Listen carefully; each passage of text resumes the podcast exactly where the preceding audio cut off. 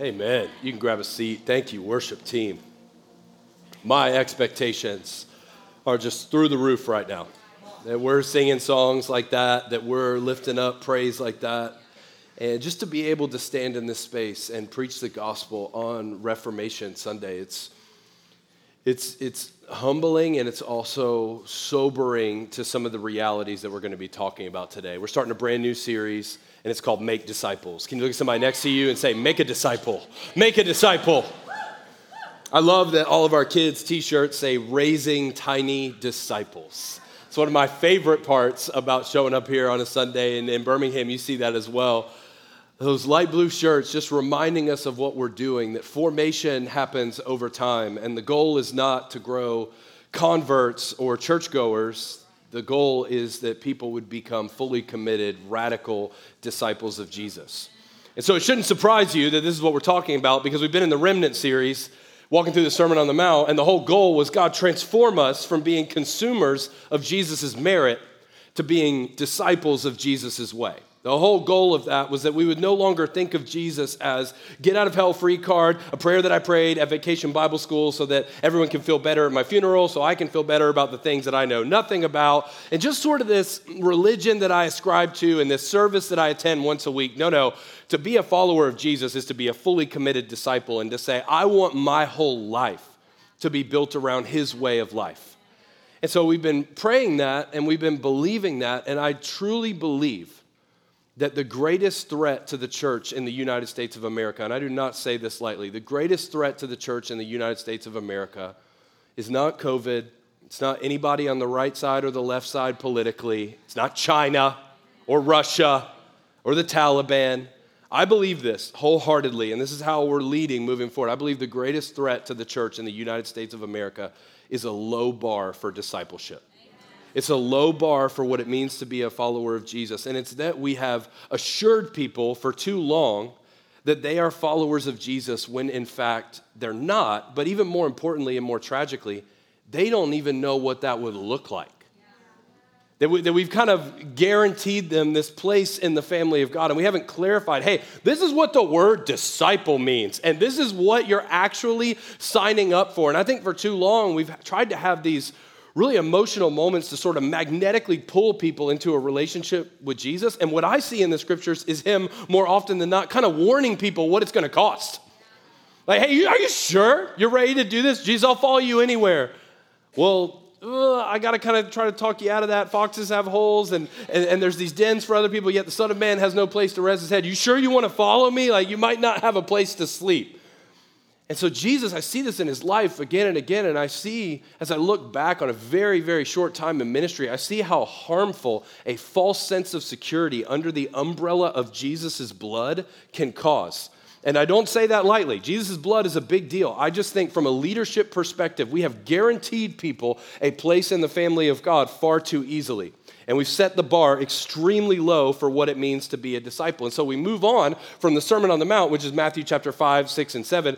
And now we're actually going to look at the very last words Jesus says before he ascends into heaven, after he's already risen from the grave, after he's already been with his disciples for 40 days in a resurrected body. And we're going to go straight there. If you brought your Bible, hold it up. Come on, 8 a.m., hold it up.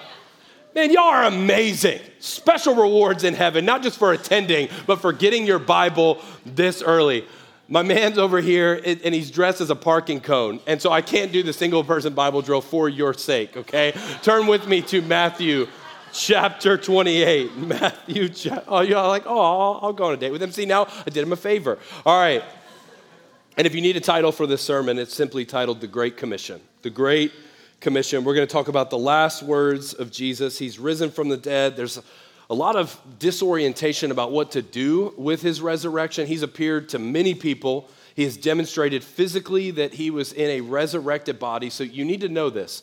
When Jesus rose from the dead, he wasn't floating around like a ghost appearing to people in dreams and visions. He was physically allowing people to touch him. He was eating food. Read Luke's account of the resurrection. He was hanging out at events. Now, part of you and part of me read that and we go, wow, that's, that's absolutely unbelievable that that happened. But I think it's so important to think of it this way because this is our hope for resurrection ultimately that Jesus, the firstborn from among the dead, has actually set into motion how you and I will live forever.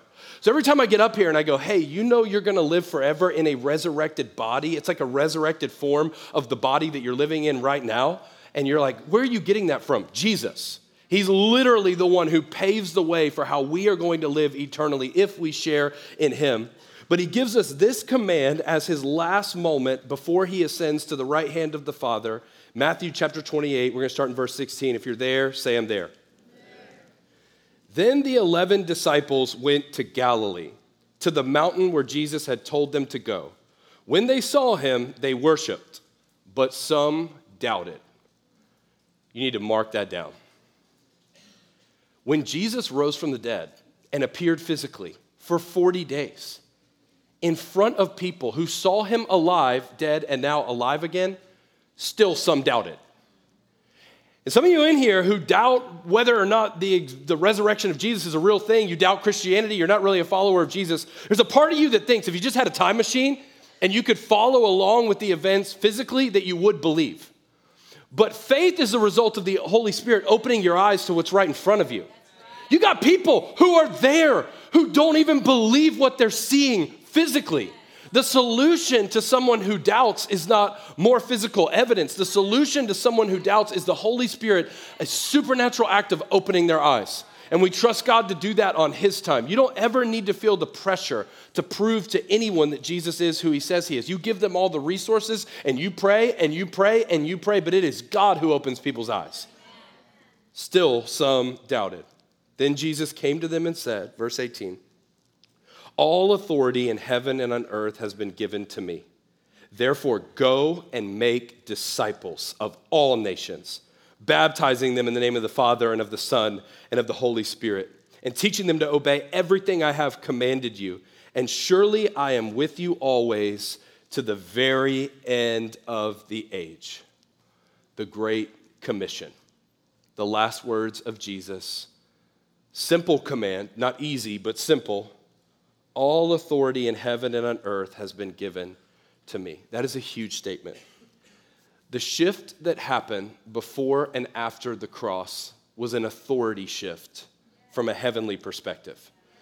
When Jesus says, All authority in heaven and on earth has been given to me, that's not a statement that he makes during his earthly life. In fact, you find out during his earthly life that when he's tempted by the enemy, the devil claims authority over the kingdoms of the world. Did you notice that when the devil tempts Jesus? He's like, I've, I've been given all of this, and I give it where I will, and I will actually give you something if you do something according to my will when he tries to tempt Jesus after fasting for 40 days and 40 nights. But now, there's the shift that's happened in our story, and now Jesus is claiming to have all authority in heaven and on earth. Here's the shift that happens when Jesus rises from the dead.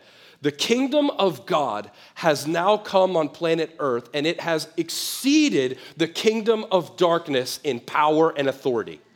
It means wherever the name of Jesus, by the blood of Jesus, goes out, the darkness must flee. This is good news. Jesus is going, now you get the opportunity to participate as a conduit of my kingdom. And here's what, here's what we have for the last 2,000 years. For the last 2,000 years, we have the kingdom of God taking new ground from the darkness and the enemy running for his life. He's lying at an increasing rate. He is scared. He knows his time is short. And when, when your Savior makes a promise like that, all authority in heaven and on earth has been given to me, that's one you need to circle and repeat to yourself. Because the news cycle will tempt you to not believe it. Social media will tempt you to not believe it. Your own sin will tempt you to not believe it. And Jesus is going, I've got all of the authority, but because I'm in a position of authority, it's not just about what I've come to accomplish in victory over the darkness. It's about you being invited to participate in it, but not just invited to participate in it, commanded to. Some of you have read the Great Commission in the past and you think it's kind of a suggestion for what you might could do with your time if you get bored. This is a commandment from the supreme ruler of the universe who says, This is why you're alive if you're my disciple. Go and make disciples of all nations. Now, this is one of the most brilliant things ever uttered by the Son of God. Because if your eyes are open to see what I'm about to teach, I think it will, it will awaken you to a new level of following Jesus. Therefore, go and make disciples is not just Jesus' plan to evangelize and save the world. It's also Jesus' plan to disciple and grow you in the process. There's a double meaning to the Great Commission. Therefore, go and make disciples. And as you go, it will be in your going that you are actually discipled. And so we use a word like disciple and discipleship. And in the church world in 2021, I know we have a tendency to hear that word and think program. We think Bible reading plan. We think meeting with someone. We think new initiatives. We think church programs. And here's what we got to do. And here's all the checklists, the points that we need to make. But instead of that typical approach, here's what I read Jesus saying. I read him saying all of those things work themselves out in the context of obeying the Great Commission, which is this go and make disciples. And if you go and make disciples, guess what? I'll go and make a disciple out of you.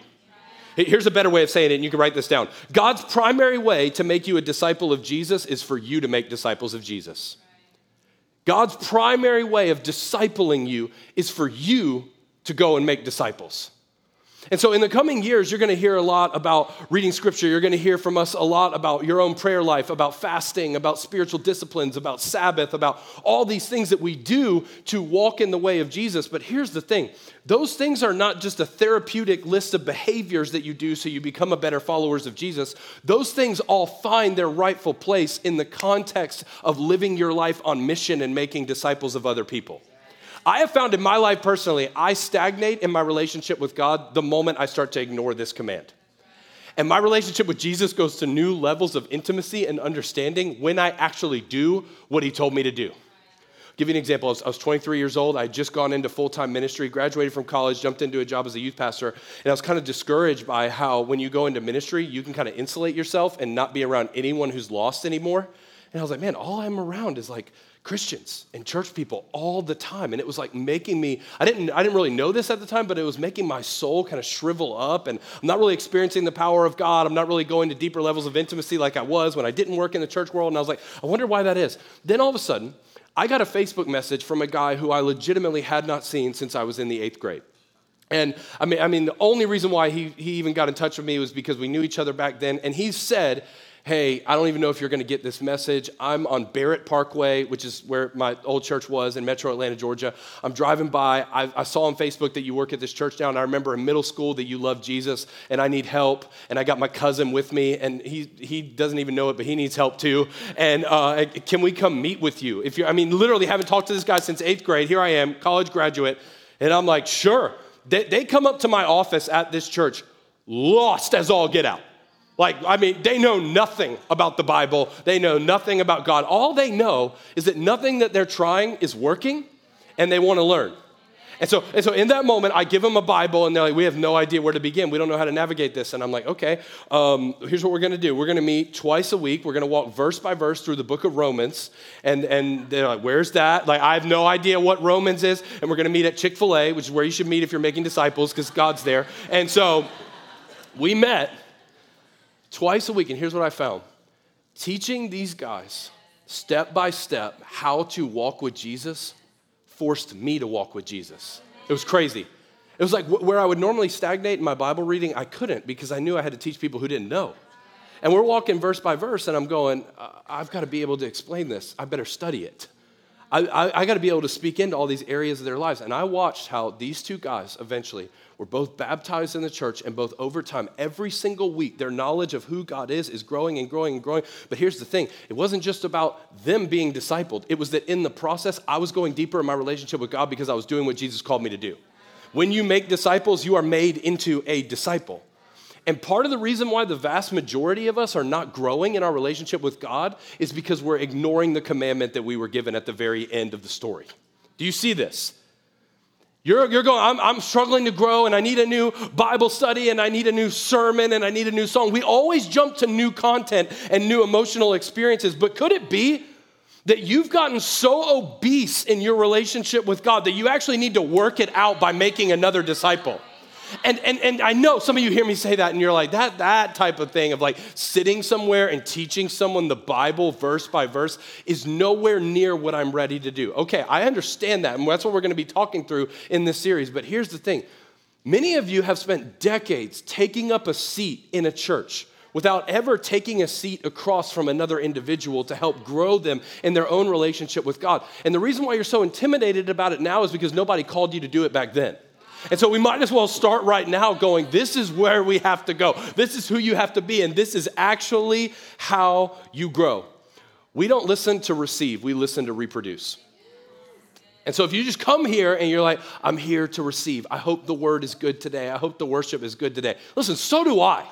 I love receiving, but receiving without reproduction leads to unhealth. And so, if all it is is consumption, consumption, consumption, but no working it out in real time, you'll notice, oh, I'm not growing. And could it be that what Jesus has commanded us to do is actually the breakthrough he's given us to walk in every day of our relationship with him? We got to learn how to make disciples. And here's what's so great about Jesus when he gives you a command, he always tells you how. He's a clear teacher. He's a practical teacher. We, we saw that in the Sermon on the Mount. It's not always easy to figure out what he's saying to do practically, but if you read this one close enough, this one's very easy. Look at it.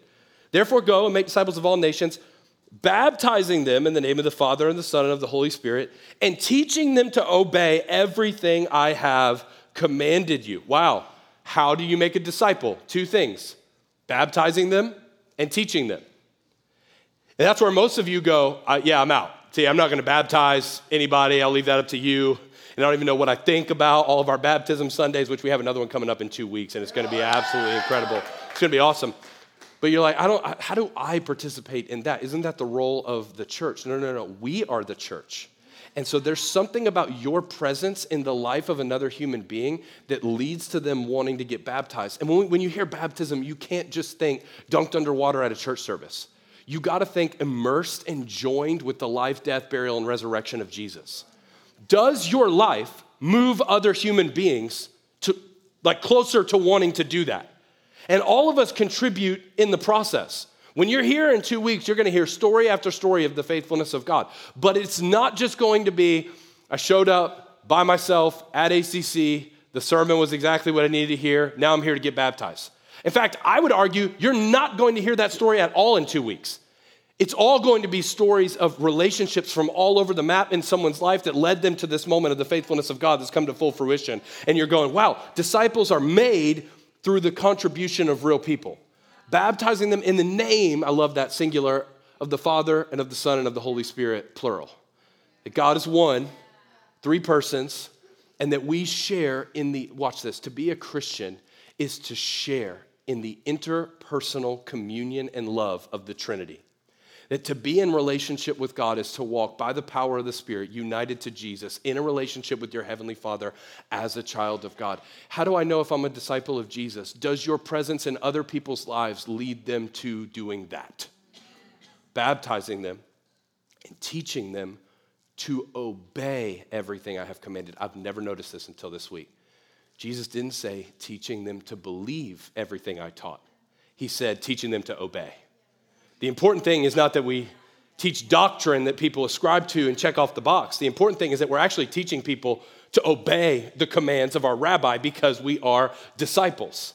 And before you write that off and go, I'm not a teacher, I don't know what I could even contribute. I am telling you, I would argue, above and beyond the greatest temptations of your flesh right now, above and beyond that drinking thing or that sex thing or that thing you got from your past or that crazy thing that's going on between you and your mom or that whatever thing that you think, this is the number one lie the enemy is causing me to believe. Could it be that the greatest lie the enemy got away with in your life is that you have nothing to contribute in the area of discipleship?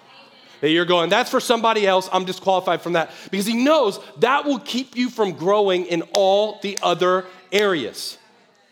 And Jesus says, baptizing them and teaching them to obey. And then the last reason I want to tell you not to write off that commandment is this the reason why you are here is because someone obeyed this great commission. The reason why we're even in church today it's because real people took this seriously, serious enough to give their lives. It was Tertullian who said, The blood of the martyrs is the seed of the church. People didn't just like get uncomfortable enough to have a hard conversation in church history. They died for this gospel to go out. If people were willing to lay down their lives that you might know, that you might be baptized, that you might be taught, our discomfort with actually having to activate our faith is not an argument that's going to be enough, and we got to step into the more. So he's told us what, what does he want us to do? Make disciples. How does he want us to do it? Baptizing them in the name of the Father, the Son, and the Holy Spirit, and teaching them to obey everything I have commanded you.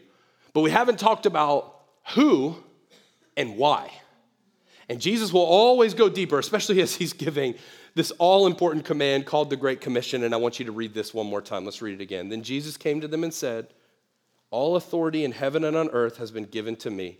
Therefore, go and make disciples of all nations. All nations. Now, this is where this sermon is going to flip a little bit. It's going to flip from me calling you out individually to us looking at the Big C church collectively because Jesus drops a term here that in isolation looks a little bit confusing and impossible, but in the grand narrative of the Bible, it makes perfect sense. He says, Make disciples of all nations. Not all your neighbors, not all your family members, but all nations. And you read that in English and you hear like countries, nations, you know, all over the world, flags. But what this means is like the Greek word ethne, it means people groups. Groups of people with a common culture, a common language, and a common history. And Jesus is going, here's the goal.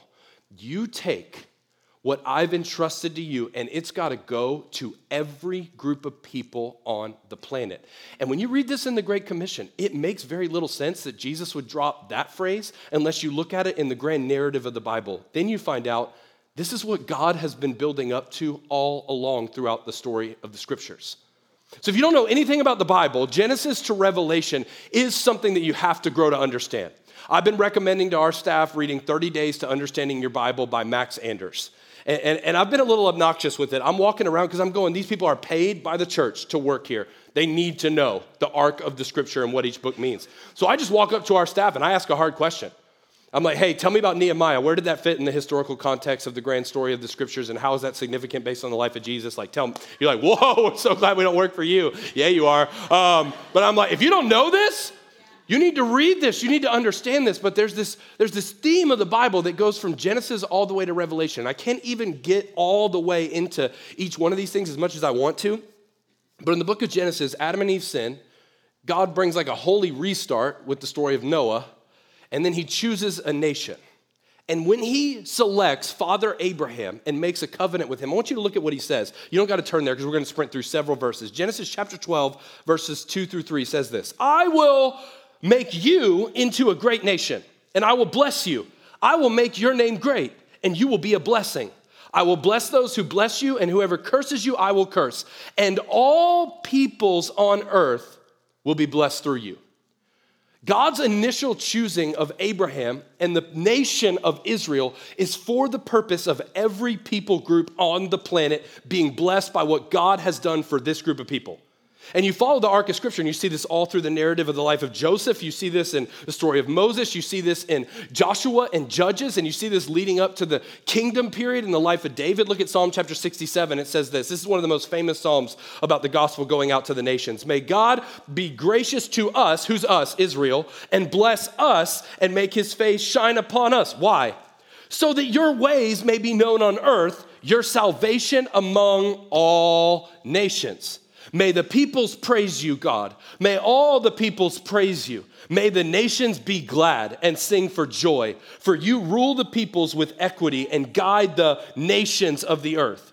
May the peoples praise you, God. May all the peoples praise you. This is, this is what your Bible's all about. God blessing a nation, Israel, so that the glory of God could spread and be a blessing to every nation and people group on planet Earth. And you don't just see this in Psalms, you don't just see this in Genesis, you see this in every book. You see it leading up to Daniel, who has all these crazy visions of the end times. Look at Daniel chapter 7, verse 13. Daniel said, In my vision at night, I looked, and there before me was one like a son of man coming with the clouds of heaven. Side note, what's Jesus' favorite name for himself?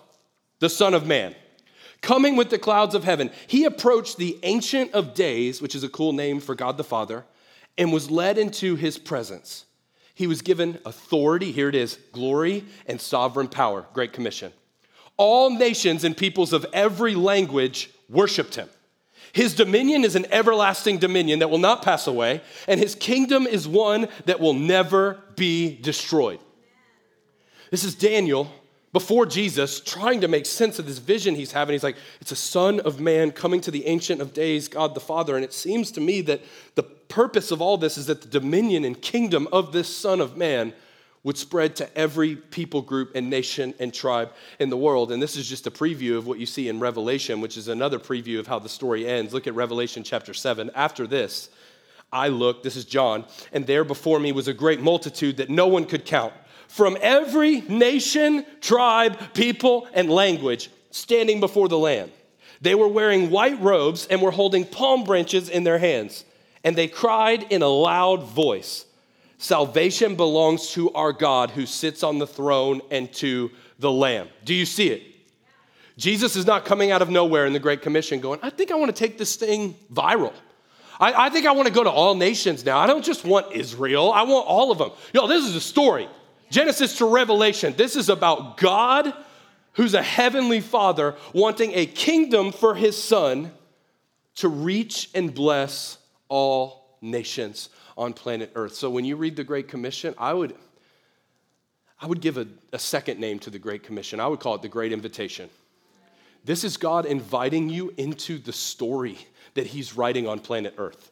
This is not just a command from your rabbi who's like, it would be a good idea if you were to make disciples. This is him going, hey, you want to get in on the reason you exist? You want to get in on something bigger than just your story and your individual glory and your individual outcome. No, the story I'm writing from the beginning of time into forever is this make disciples of all nations.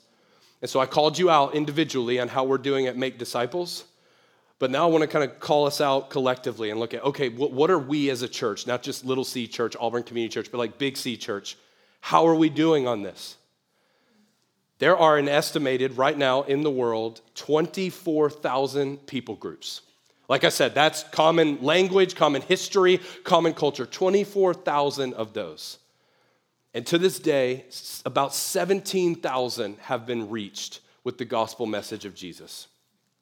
And before that makes you sad that we haven't reached the other 7,000, can we talk about how the Great Commission was given to a random group of people in obscurity? It's a big deal that in 2,000 years we've been able to reach 17,000 people groups with the message of Jesus, including our own. It's been a miracle that the Bible is translated in as many languages as it's translated in. You don't just look at the work that's undone, you celebrate what God has done so far to be faithful to his name. 17,000 people groups reached, and that leaves 7,000 people groups in 2021 are currently unreached.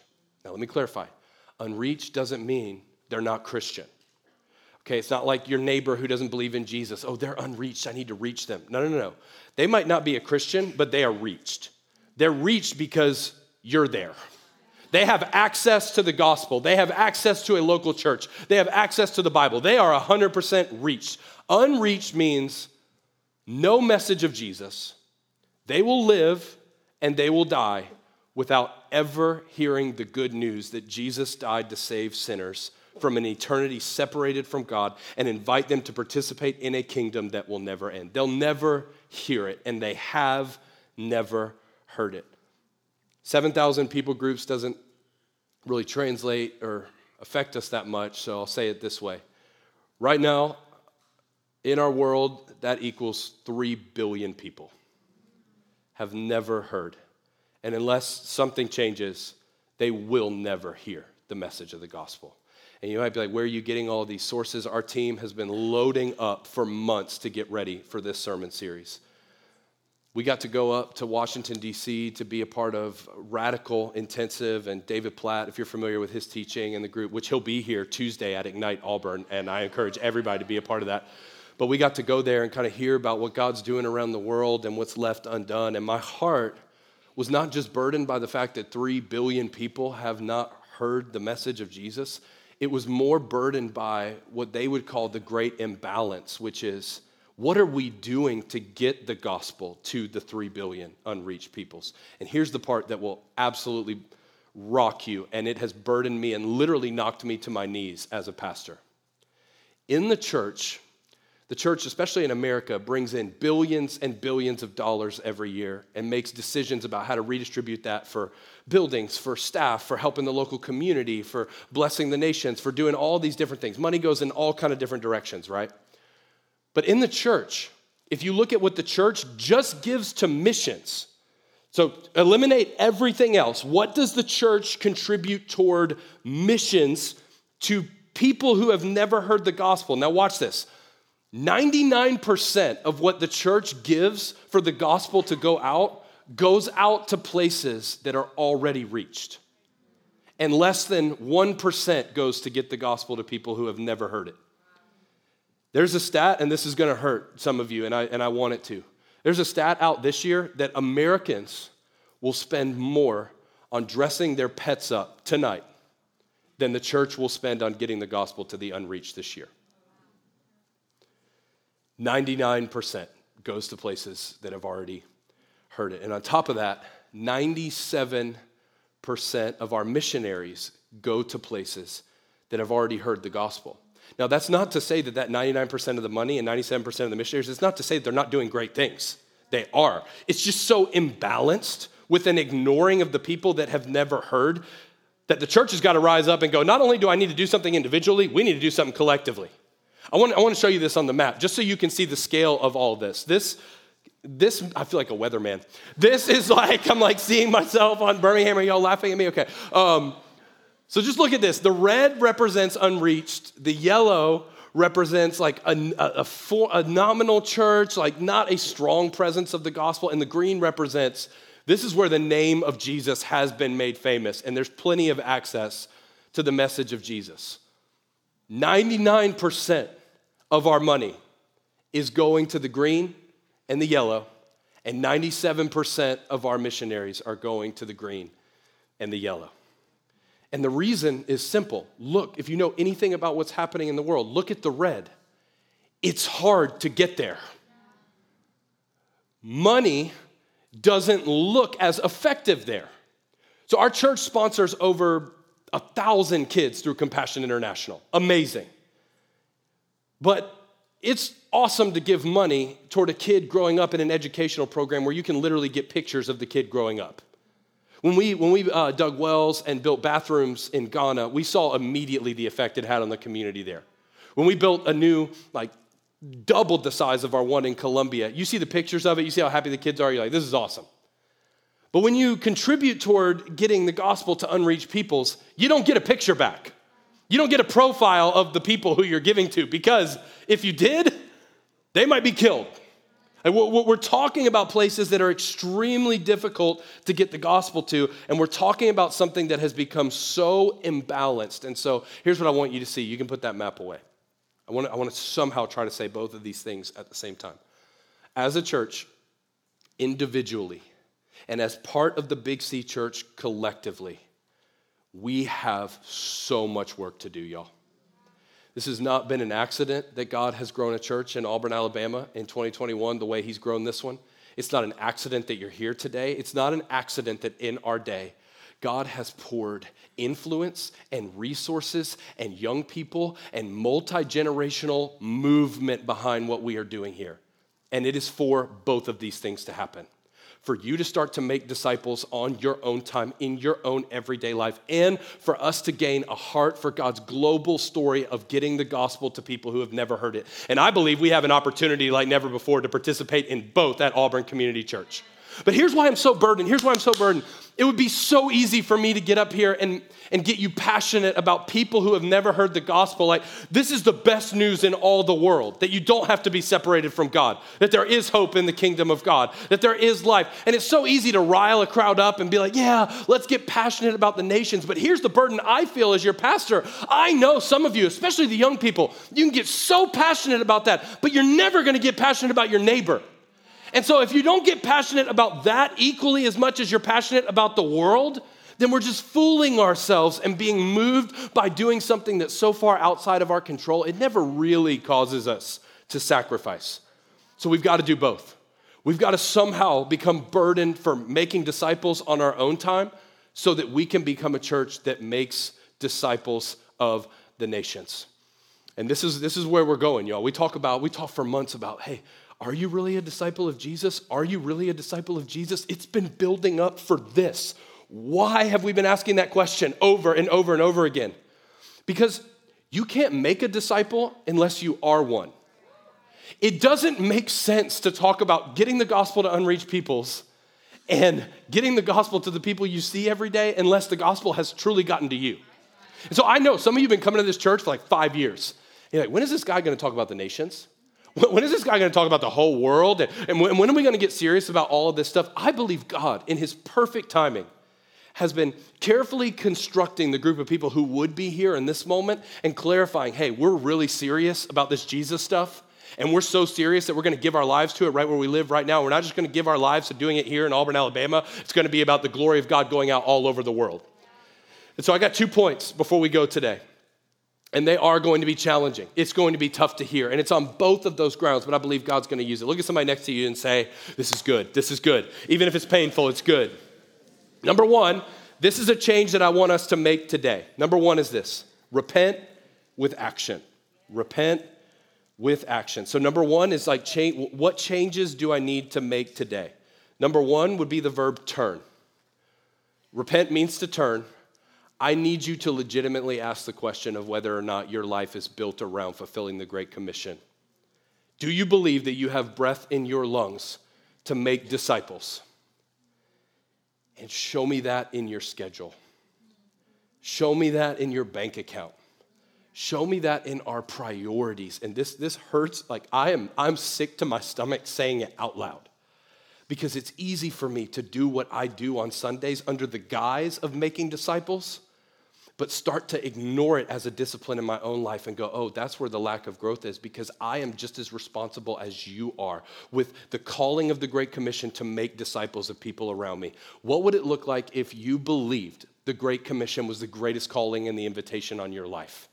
And how would that be reflected with an immediate turn and making your life about it? This could cause uh, the most humbling moment for the vast majority of you. I don't even want to say this. Happens every week. Um, some of you need to take the most humble step of your life and admit, like, come to us, your church leaders, and admit you've been in the church for decades and you have no idea what it means to be a disciple.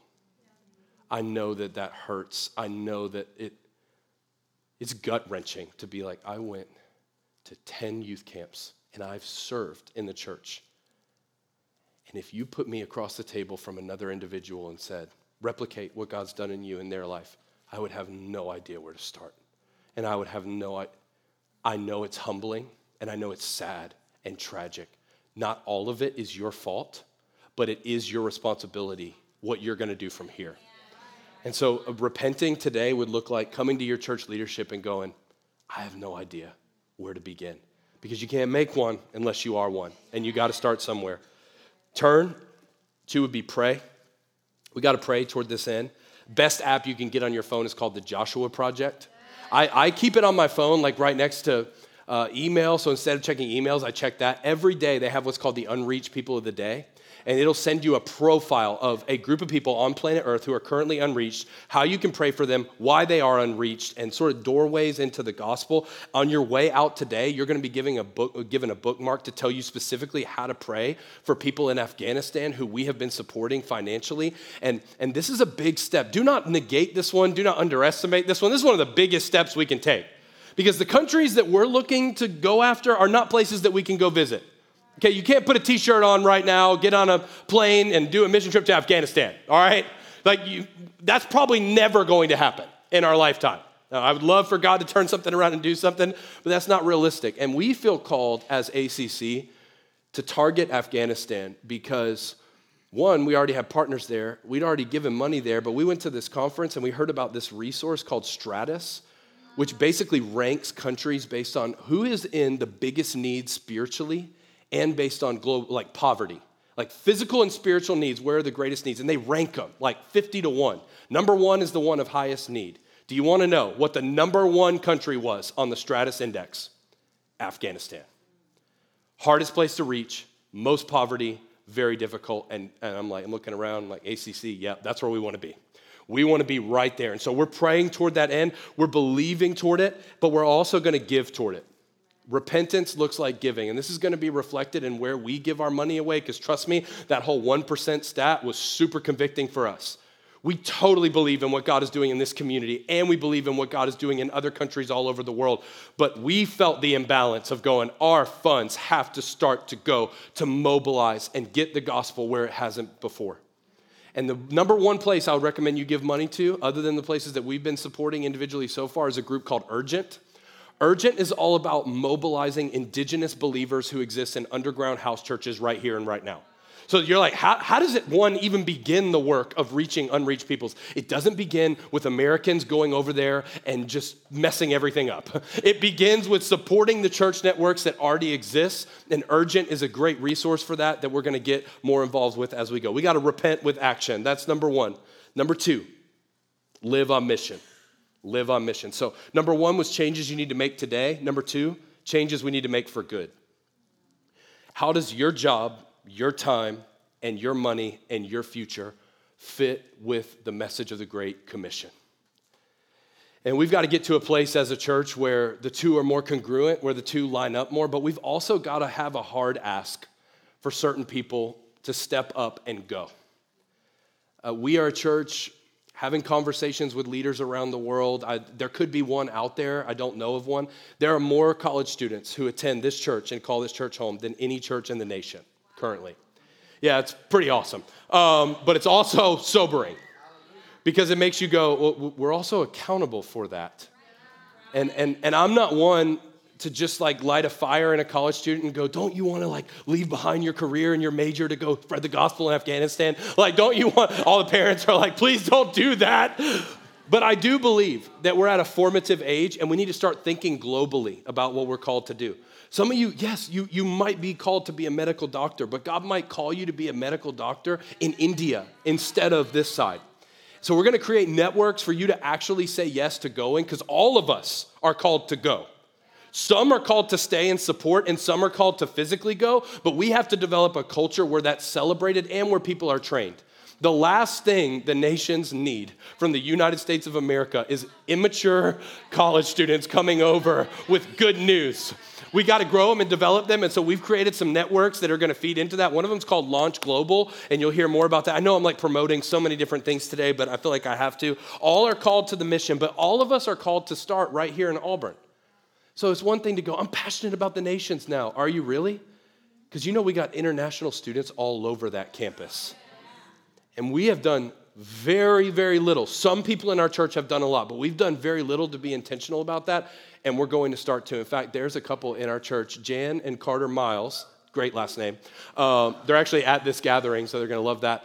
They have been setting up their life to live missionally for so long, and I just wanted you to see in real time. I'm, I'm, I'm not to move overseas, but what would it look like for me right here, my life, my stuff in Auburn, Alabama, to participate in the Great Commission, the gospel going out all over the world? What could that possibly look like? We'll put this video on the screen. Watch this story.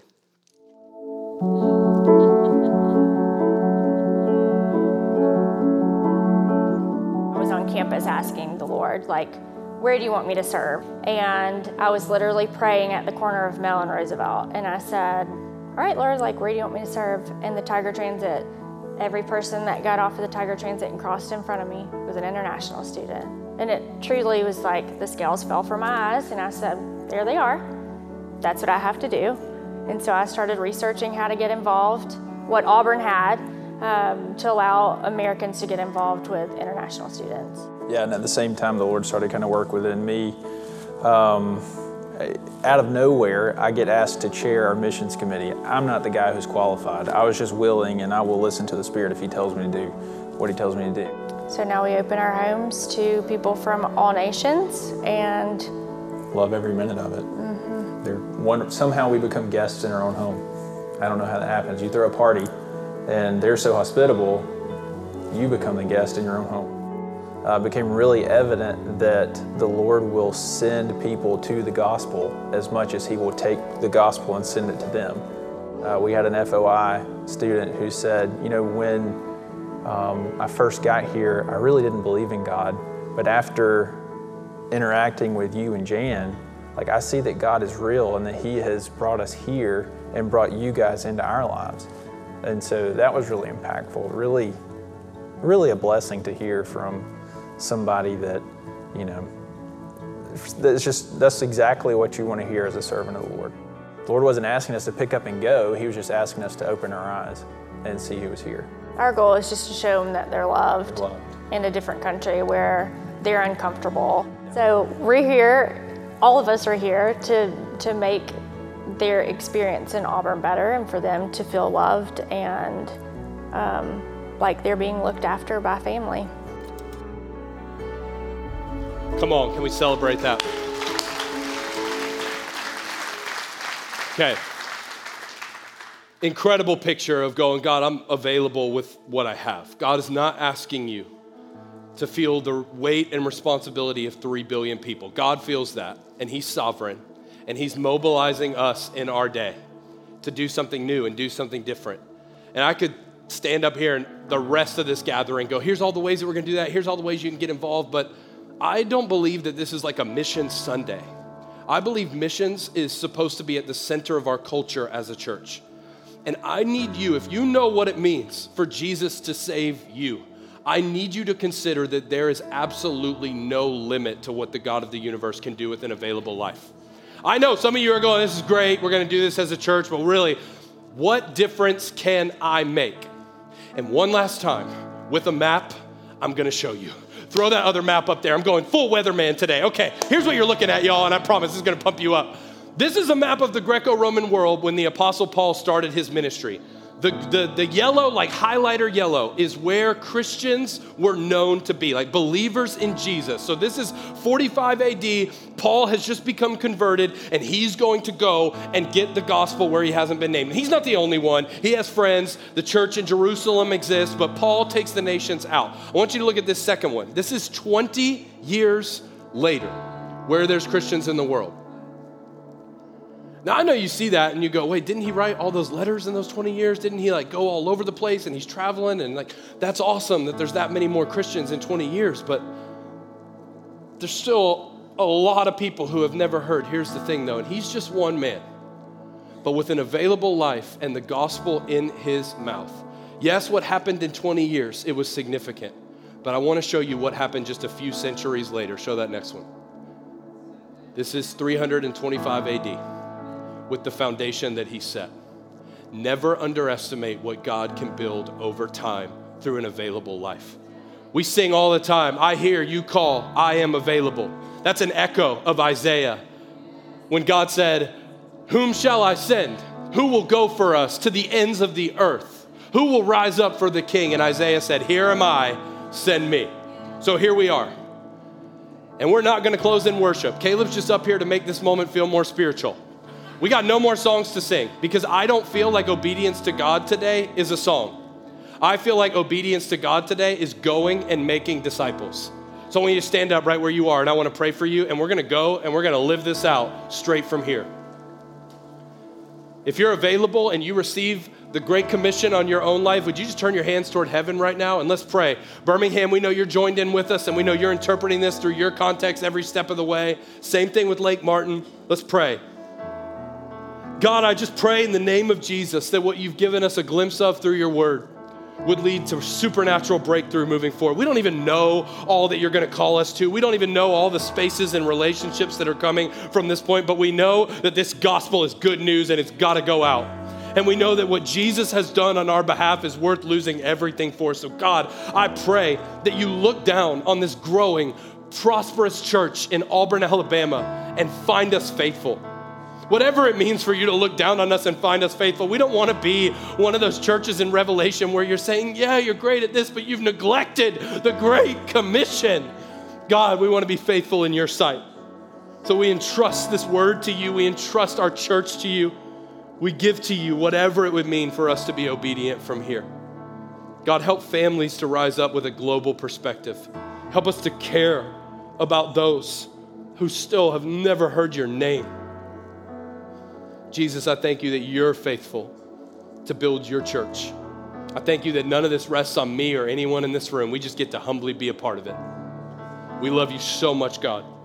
We thank you ahead of time for what you're going to do in the months and years to come from one Sunday, from one moment in your presence. It's in Jesus' name I pray. Amen. Can we give God praise for moving in a powerful way today? So good.